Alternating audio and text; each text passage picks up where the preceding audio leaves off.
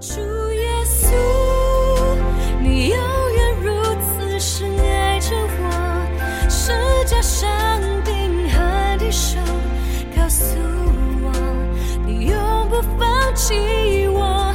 主耶稣，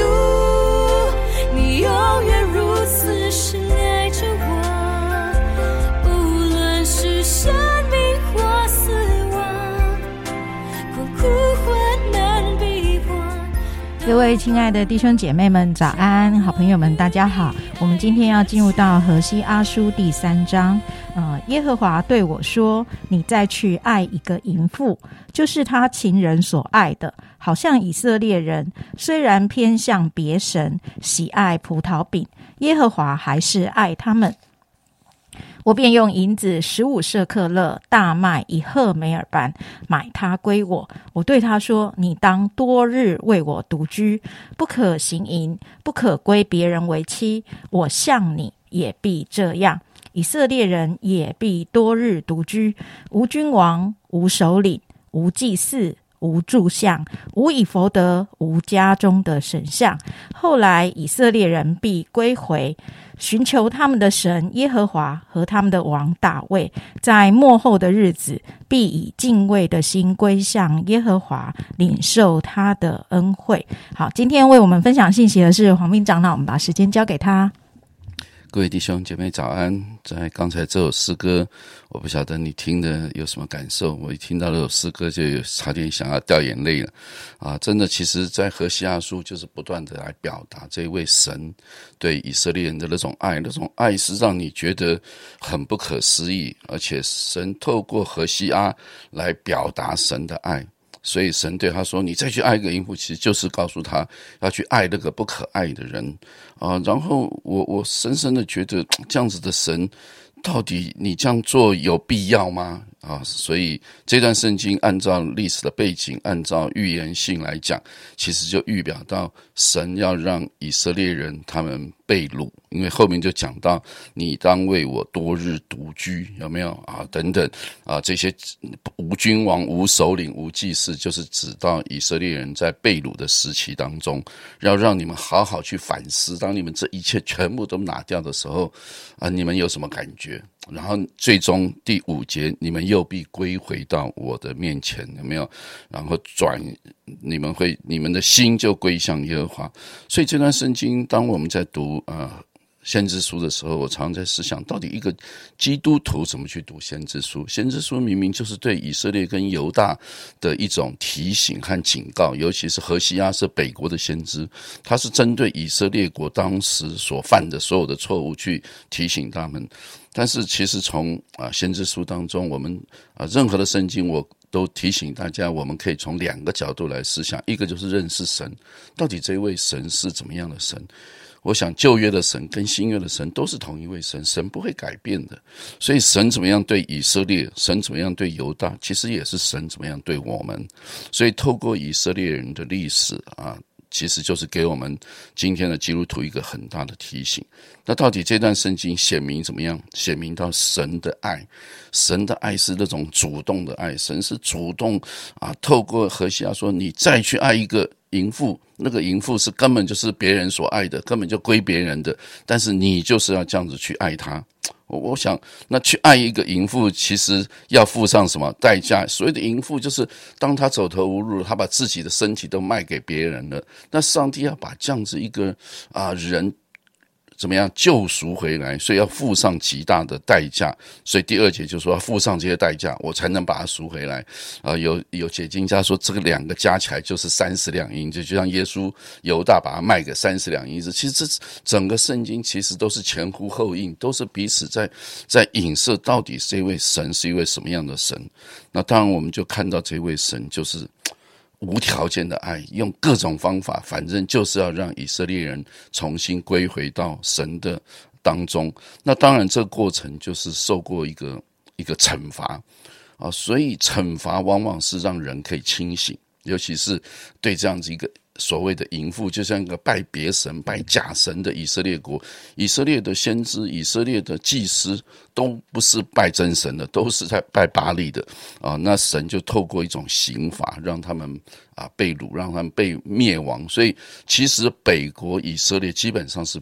灭亡，南国犹大是被掳，所以他们两个的境遇是不太一样。那北国其实是几乎都灭亡了啊，所以现在我们一般谈到的啊被掳归回的，大部分都是南国犹大的，因为犹大的历史当中还是多多少少出现一些好的王，所以这一段圣经我们就看到神可能是会透过管教来显明他的爱，所以有的时候。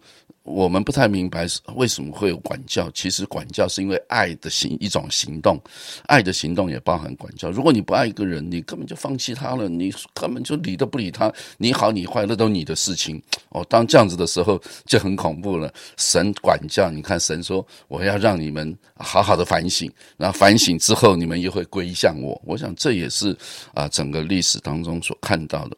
好，刚才我们说看到了神的爱，第二个程度就是看到。我们自己的爱，我想基督教的信仰，我们常常在新约圣经，我们常常给人感觉就是一种啊爱啊，每一个人都说啊，你们基督徒很有爱啊。当我听到这样讲的时候，我就心中立刻出现一个词，叫做惭愧。到底我们真的是有爱吗？我们的爱到什么程度呢？其实圣经上常就讲说，约翰一书说：“小子们呐，你们彼此相爱，不应该只是什么。”口头言语上啊，这个呃，现代中文译本说，你们不要只在口头上的爱，必须是实际的爱，用行为证明出来的爱啊。我常就想到，真的，各位弟兄姐妹，如果你当小组长，你当传道人，你当过童工，你就知道有一些人呢，你都会跟他讲说，没问题，有任何问题随时来找我，我绝对啊能够啊跟你一起祷告。结果他啊第二天半夜十二点就打给你了，第三天。半夜一点再打给你，第四天两点打给你了，你的爱还会说啊？我 听他讲嘛，哦，某某小组长，我都睡不着，晚上很想，哦，我快受不了了，我快死了，你们陪我聊天，我想。多来几次，我看看你能够真爱下去吗？你可能就啊不会像之前说的这么大声了。没问题，有问题随时来找我。我们在教他弟兄姐妹之间要界限啊，要知道分啊。这些人他就是没有界限嘛，他就是有病啊，他就是有难处啊，他就是有问题，他就是有需要啊。他知道界限，他就不会这样子了。我想啊，有的时候我就深深的觉得，要说爱很容易，要实践爱非常难。但是我们有时候回想看看，神对我们的爱到底是什么样的爱？所以难怪彼得问耶稣说：“爱几次？爱饶恕他七次够不够？”耶稣说：“七十个七次。”其实饶恕的意思就是爱嘛。你要饶恕他几次？你要爱他多久？你要爱他七十个七次，只要他愿意来啊！小组长，我错了，我不应该这样这样这样。哎，那你是不是又要接纳他？啊，接纳他了之后，下礼拜又开始了，又重复历史重演。哇，你又受不了了。我想，其实，在牧养的过程当中，如果没有爱，基本上你是牧养不下去的。所以，爱是从神来的。这求主常常让我们回想到神的爱，神怎么爱我。所以，耶稣就说。我们一定要去常常去反思神怎么原谅我，怎么赦免我，怎么宽容我、包容我。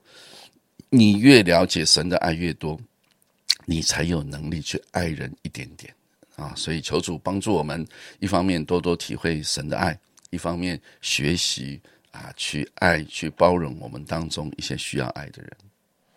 好，我们谢谢黄斌长老的分享哈。当他在讲的时候，我还蛮有感触的哈。第一个就是那个，呃，对于那个罪人无条件的爱，那我就想到那个，呃，在罗马书那边啊，他提到说，因我们还软弱的时候，基督就按所定的日期为罪人死，为一人死是少有的，为人人死或者有敢做的，唯有基督在我们还做罪人的时的时候。为我们死啊！神的爱就在此向我们显明了。我记得我第一次读圣经，然后读到这边的时候，就是罗马书这一段经文的时候，呃，我那时候虽然已经就是受洗也觉志了哈，可是我就觉得哇，真的是很佩服诶。为什么呢？因为我就是一个要抛头颅洒热血的那种人，我就觉得我小时候的梦想就是要为国家而死，这样子哈，就是要反攻 复国这样子。就是要那个，就是要那个完完完全全的实践那个世界大同的理想，所以我会觉得我的生命要花在有意义、有价值、有理想、美好的人事物上面。可是我读到这边的时候，哎，基督竟然是为罪人死，哎，他是为一群那个没什么好的人死。我就想，哎，怎么会跟我完全不一样？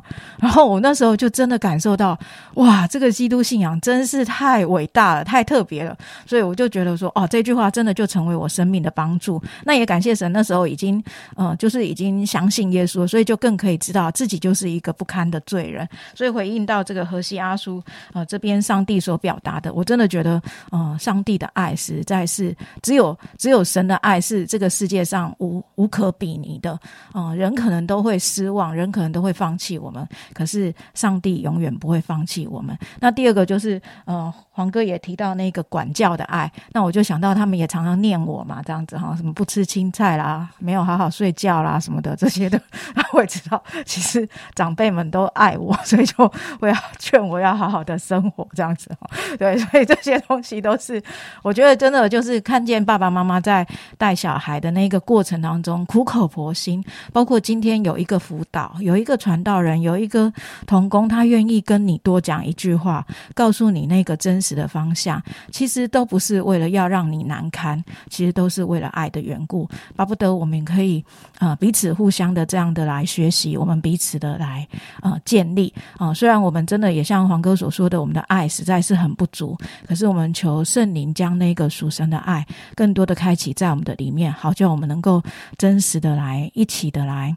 啊！建造自己的生命，也来回应神的爱。我们一起祷告，亲爱的主，我们感谢你，谢谢主，透过这一章，让我们看见你的爱是何等的长阔高深。主啊，你的爱是可以重新恢复人的爱。主啊，在我们最不堪的时候，你把我们买赎回来；在我们完全没有价值的时候，你把我们救赎回来。主啊，我们还有什么可以来回报你的呢？就是用我们的生命来回报你。愿我们这一生都可以来回应你的爱。主耶稣也愿你自己所感动我们的这份爱，让我们可以实际的实践在我们一切的人际关系当中。主，我们爱不足，可是求你加添。愿神。祝福今天我是一个有爱的言语、有爱的行动、有爱的呃付出的一天。奉耶稣基督的名祷告，阿门。